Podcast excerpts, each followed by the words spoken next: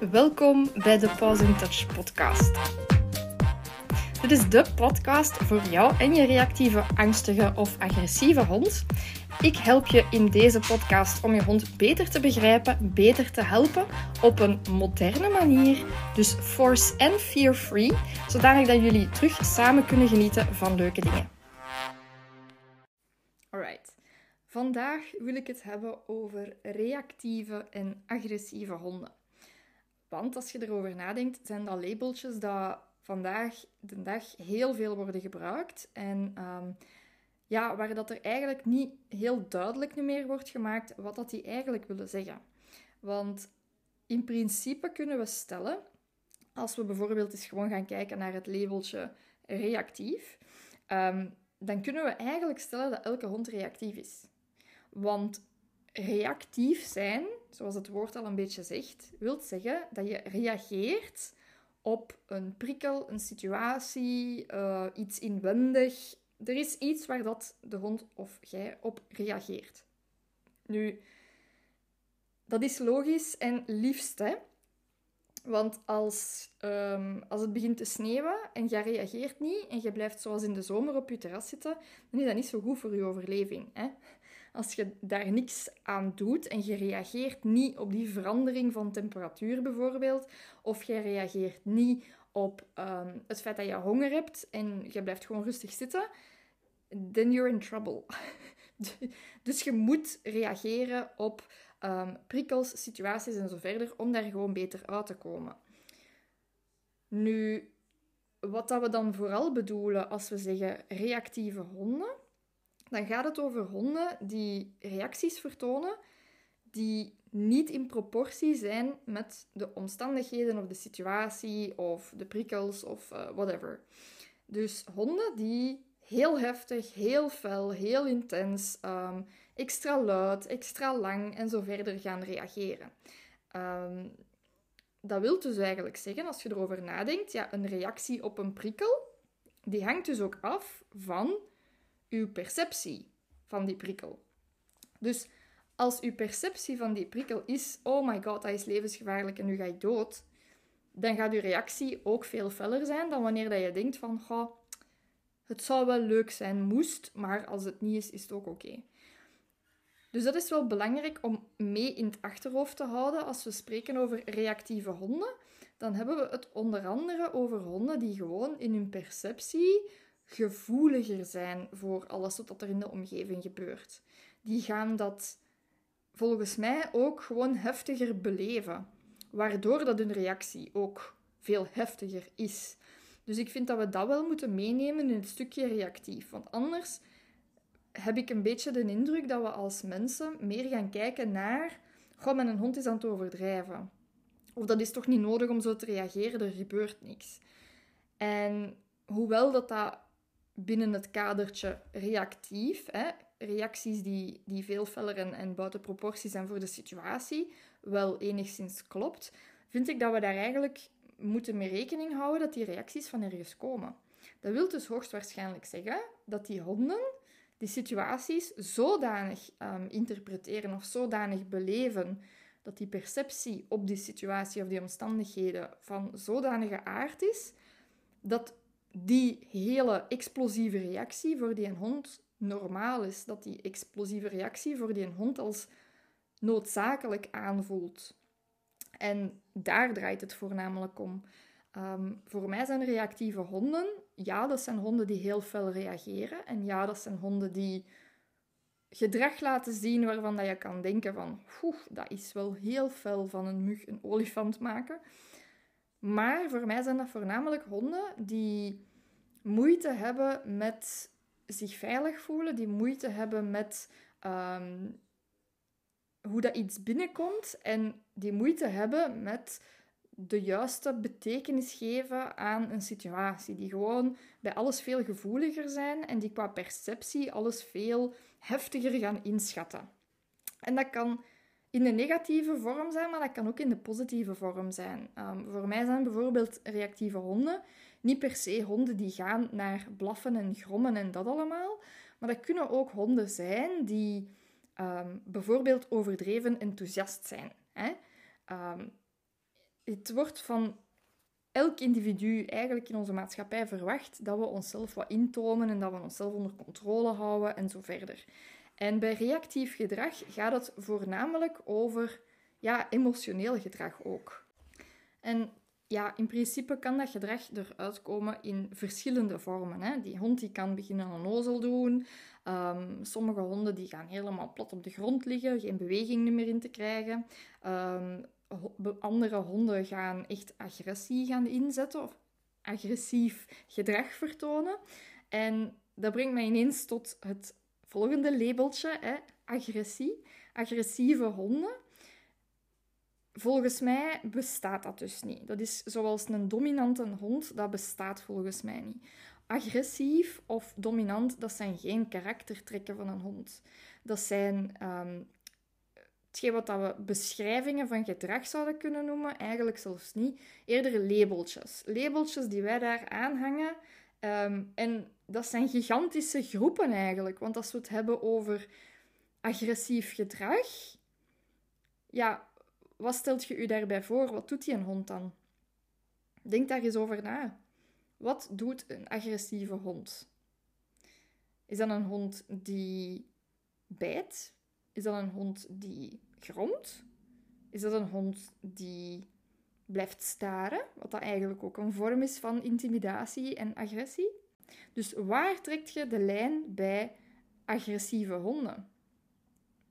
Dat is een beschrijving, dat is een labeltje waar dat heel veel onder valt. En dat begint eigenlijk al bij ehm, bijvoorbeeld staren en, en um, ja, in iemands fysieke zone komen, in iemands persoonlijke bubbel, om het zo te zeggen, gaan, ehm, zonder toestemming, uh, op, een, op een intimiderende manier, en waarbij dat dus de grenzen van die anderen niet worden gerespecteerd. Ja, als je het zo bekijkt, zijn er echt heel veel gedragingen of heel veel dingen die een hond kan doen, die onder het labeltje agressie vallen. Want als een hond gaat grommen en hij gaat happen en hij gaat bijten, of een hond springt in één rechte lijn gewoon boenk um, op een mens, kun je, afhankelijk van wat dat definitie van agressie is, kun je dat daar ook al onder zetten. Als we kijken naar hoe dat agressie beschreven wordt in de day-to-day ehm, communicatie, zal ik maar zeggen, dan zien we dat dat eigenlijk gaat van honden die al gewoon lucht happen, tot grommen, tot effectief bijten, tot in een broek hangen, tot zelf spel bijten. Ehm, en al die zaken vallen onder de noemer agressief. En daarnaast moeten we zien dat ehm, agressief gedrag, hè, dus gedrag dat onder de label agressie kan gezet worden, elke hond kan agressie inzetten. Dus wat maakt dat we de ene wel agressieve hond gaan noemen en de andere niet? Uiteindelijk, dat is zoals bij mensen. Elk mens is in staat om agressie in te zetten. Wat maakt dat iemand dan opeens een agressieve zot is en een andere niet? Want uiteindelijk, als je erover nadenkt, zelfs de mensen of de honden die als agressieve honden of agressieve mensen worden omschreven, zijn mensen die niet continu aanvallen, die niet continu agressie inzetten. En daarom vind ik dat persoonlijk um, heel misleidende labeltjes. En ik zeg het, dat is zo, voor mij zo'n beetje hetzelfde als dominant. Een dominante hond, een agressieve hond, een bange hond. Um, dat zijn termen die dat we gewoon dagdagelijks heel veel gebruiken en die goed worden herkend door iedereen. Dus vandaar dat ik ook ze gebruikt heb in de beschrijving van mijn podcast. Maar voor mij zijn dat gewoon labeltjes waar dat je verder eigenlijk niet zo heel veel mee zijt. Want je weet nog altijd niet wat doet die hond? Waar reageert die een hond op? Wanneer zet hij agressie in? Wanneer reageert hij fel? Wanneer vertoont hij een hond angstig gedrag? Hoe ziet angstig gedrag er überhaupt uit? Dat zijn allemaal zaken waar dat je dus per individu een heel ander beeld van kunt maken. Bij de ene hond ziet angst er echt uit uh, bibberen en in een hoekje kruipen of ergens wegkruipen. En bij de andere ziet dat eruit als agressie, als standen laten zien. En ja, dan kan de onderliggende emotie nog altijd zijn angst. Dus voor mij is dat een hele moeilijke om een hond te gaan bestempelen als agressief, als angstig, als ehm, reactief, als dominant, als onderdanig, als al die zaken. Want dat zijn dynamieken die continu veranderen. Een hond is niet altijd agressief. Een hond is niet altijd ehm, bang of angstig. Een hond is niet altijd, als we, hè, dominantie, dat is een whole other, a whole other discussion. Hè? Maar een hond is niet altijd dominant ten opzichte van een andere hond, bijvoorbeeld voor toegang tot de eigenaar. Dus dat zijn allemaal dingen die dat we heel ehm, dynamisch moeten bekijken, maar waar dat wij als mensen best moeite mee hebben, zal ik durven zeggen, ehm, om het dynamisch te gaan bekijken. Wij zijn heel statische wezens op dat vlak. Hè. Wij, wij, plakken een labeltje nergens op en wij categoreren dat. Hè. Voilà, oké, dit hoort bij die categorie, dus dat is zo for now and forever. En verder dan dat is precies alsof ons brein daar superveel moeite mee heeft. Maar ja, jammer genoeg werkt het gewoon zo niet. En ja, daarnaast moeten we zien dat al die dingen, het gaat nog steeds over gedrag. En eigenlijk, persoonlijk, hou ik mij liever niet bezig met gedrag. Gedrag is handig, want je kunt dat bekijken als een symptoom. gedrag is hetgeen wat eruit komt en dat is dus het symptoom wat dat je zichtbaar aan de, aan de buitenkant kunt zien van oké, wat is daar eigenlijk gaande? Een hond zet agressie in. Oké, hetgeen wat je kan zien is een hond die bijvoorbeeld gromt, of een hond die hapt, of een hond die bijt.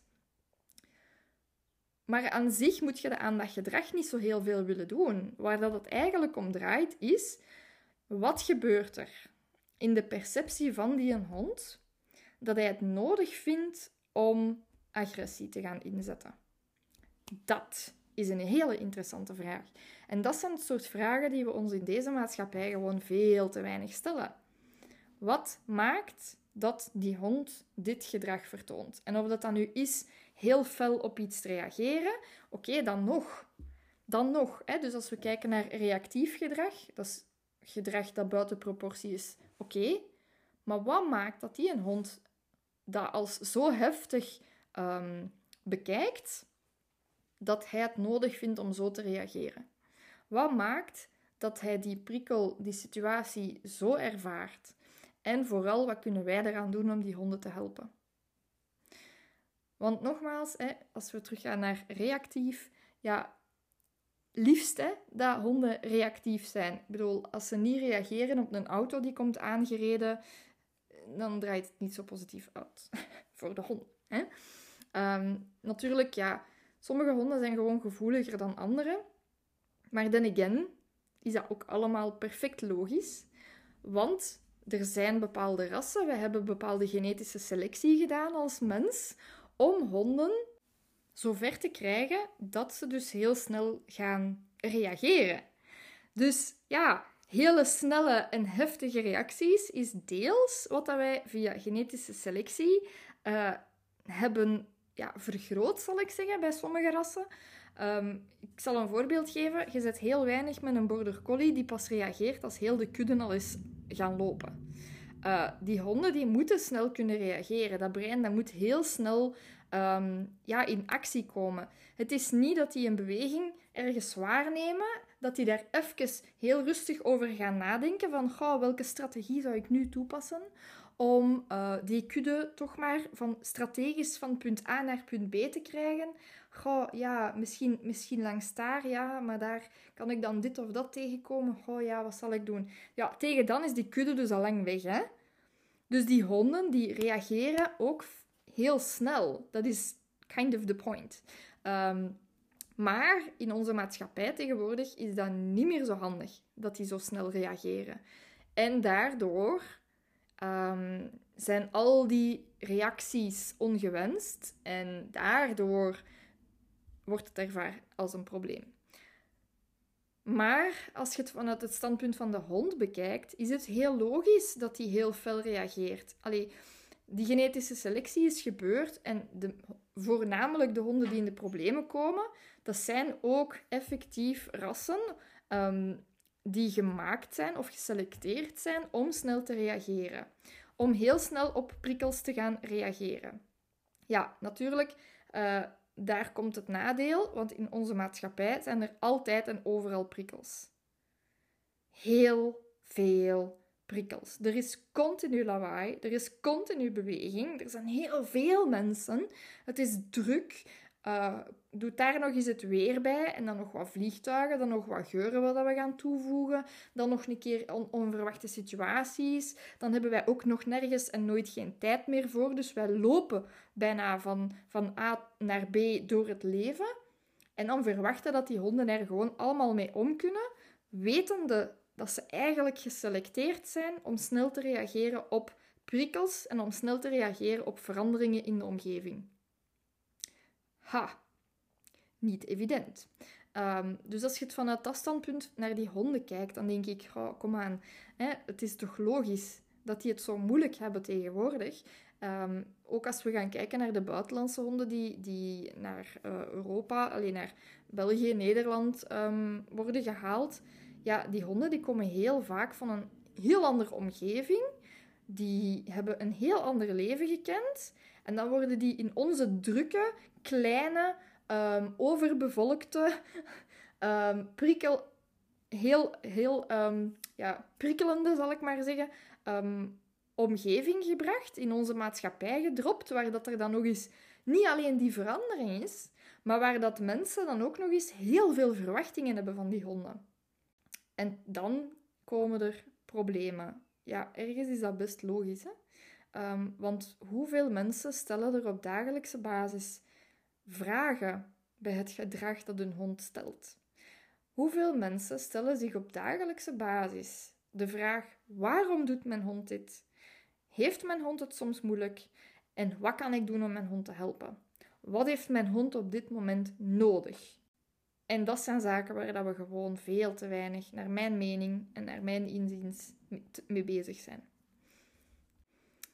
Dit gezegd zijnde, um, het is ook belangrijk om te weten dat een hond die heel snel op prikkels reageert, bijvoorbeeld, dat dat niet uw schuld is of uw fout is, dat die hond gewoon snel reageert. Dat is de grootste even bullshit dat er wordt verkondigd door de quote kenners. Ehm, die uitspraken zoals voed uw hond is op of uh, al die zaken ja, hoe zal ik het zeggen? Dat zijn uitspraken die enerzijds enorm onrespectvol zijn. Die daarnaast, ja, weet je, de meeste mensen, denk ik dan, die met hun hond gaan wandelen, en zeker die met hun reactieve hond gaan wandelen, honden die gemakkelijk snel um, en, en overmatig gaan reageren op van alles en nog wat, ja, dat zijn niet bepaald de honden waarbij dat je denkt van, oh, nu heb ik goesting om met u even een babbeltje te doen en um, weet komt u anders even moeien met mijn hond. Nee. Dus als je iemand ziet met een reactieve hond, for the love of God, laat die mensen gerust. weet wat je wel kunt doen is als je dat ziet, dat iemand struggelt met zijn hond, bied dan op zijn minst gewoon hulp aan. Hè? Wat ik heel vaak zie, is dat dan die mensen worden verweten van ja, moet je hond opvoeden en dit en dat. En alsof dat die honden compleet kunnen veranderen naar het plaatje dat de maatschappij voorschrijft. Naar de robotachtige wezens wat de maatschappij uh, van hun zou verwachten. Wat dat, wat dat sociaal aanvaardbaar zou zijn. Alsof dat jij als eigenaar alles kunt oplossen en een hond kunt vormen naar hetgeen wat dat jij wilt. Um, het zijn geen computers. Je kunt ze niet instellen. Je kunt geen opties uploaden of downloaden. Je kunt niet upgraden of downgraden. Dat is allemaal dingen dat niet kunnen. Dit is uw hond en dit is um, gesteld waar dat je het mee gaat moeten doen. En uw hond is niet kapot, daar is niks mis mee. Die heeft gewoon hulp nodig. En ik vind persoonlijk dat als we die dat engagement aangaan, dat we op zijn minst ons best moeten doen om die beestjes te helpen.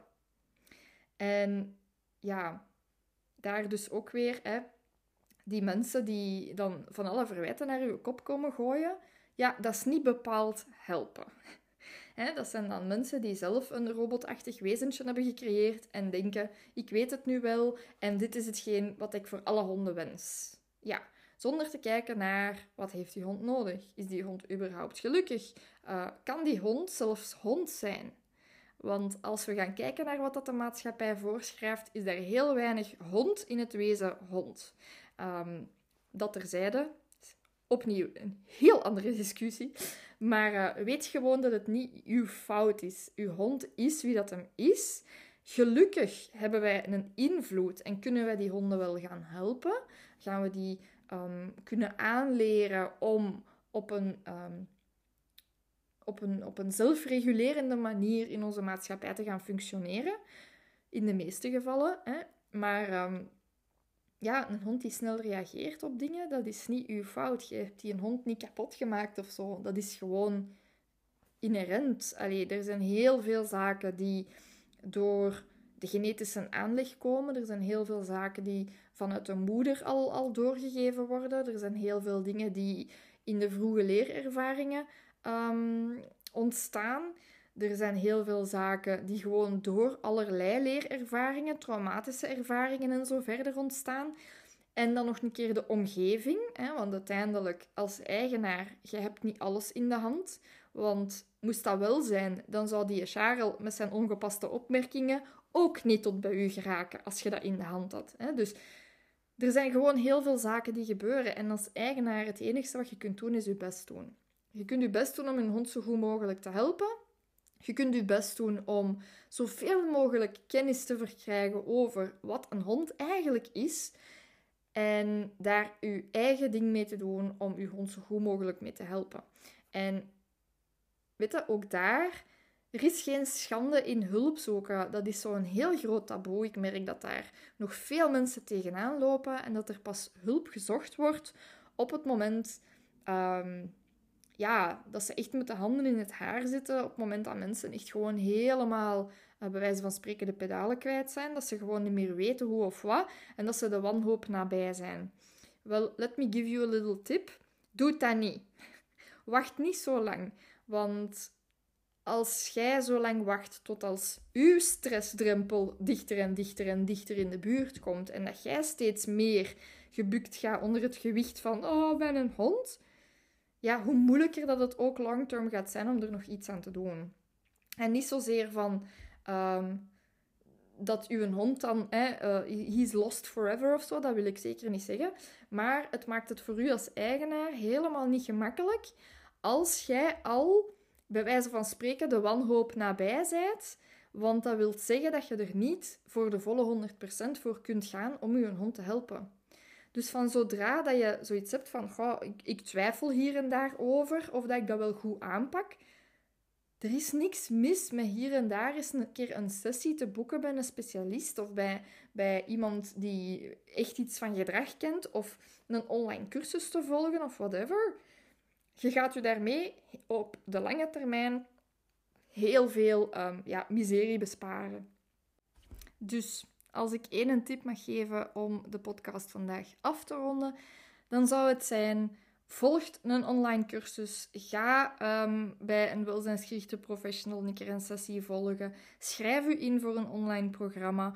Um, bijvoorbeeld het Relaxing Reactivity programma of een van de online cursussen die er nog aankomen bij mij ook. Um, maar schrijf u daar gewoon voor in. Vergroot uw kennis en voorkom een hele hoop miserie. Want op het moment dat jij al op je tandvlees zit, kun je er niet volledig zijn voor je hond.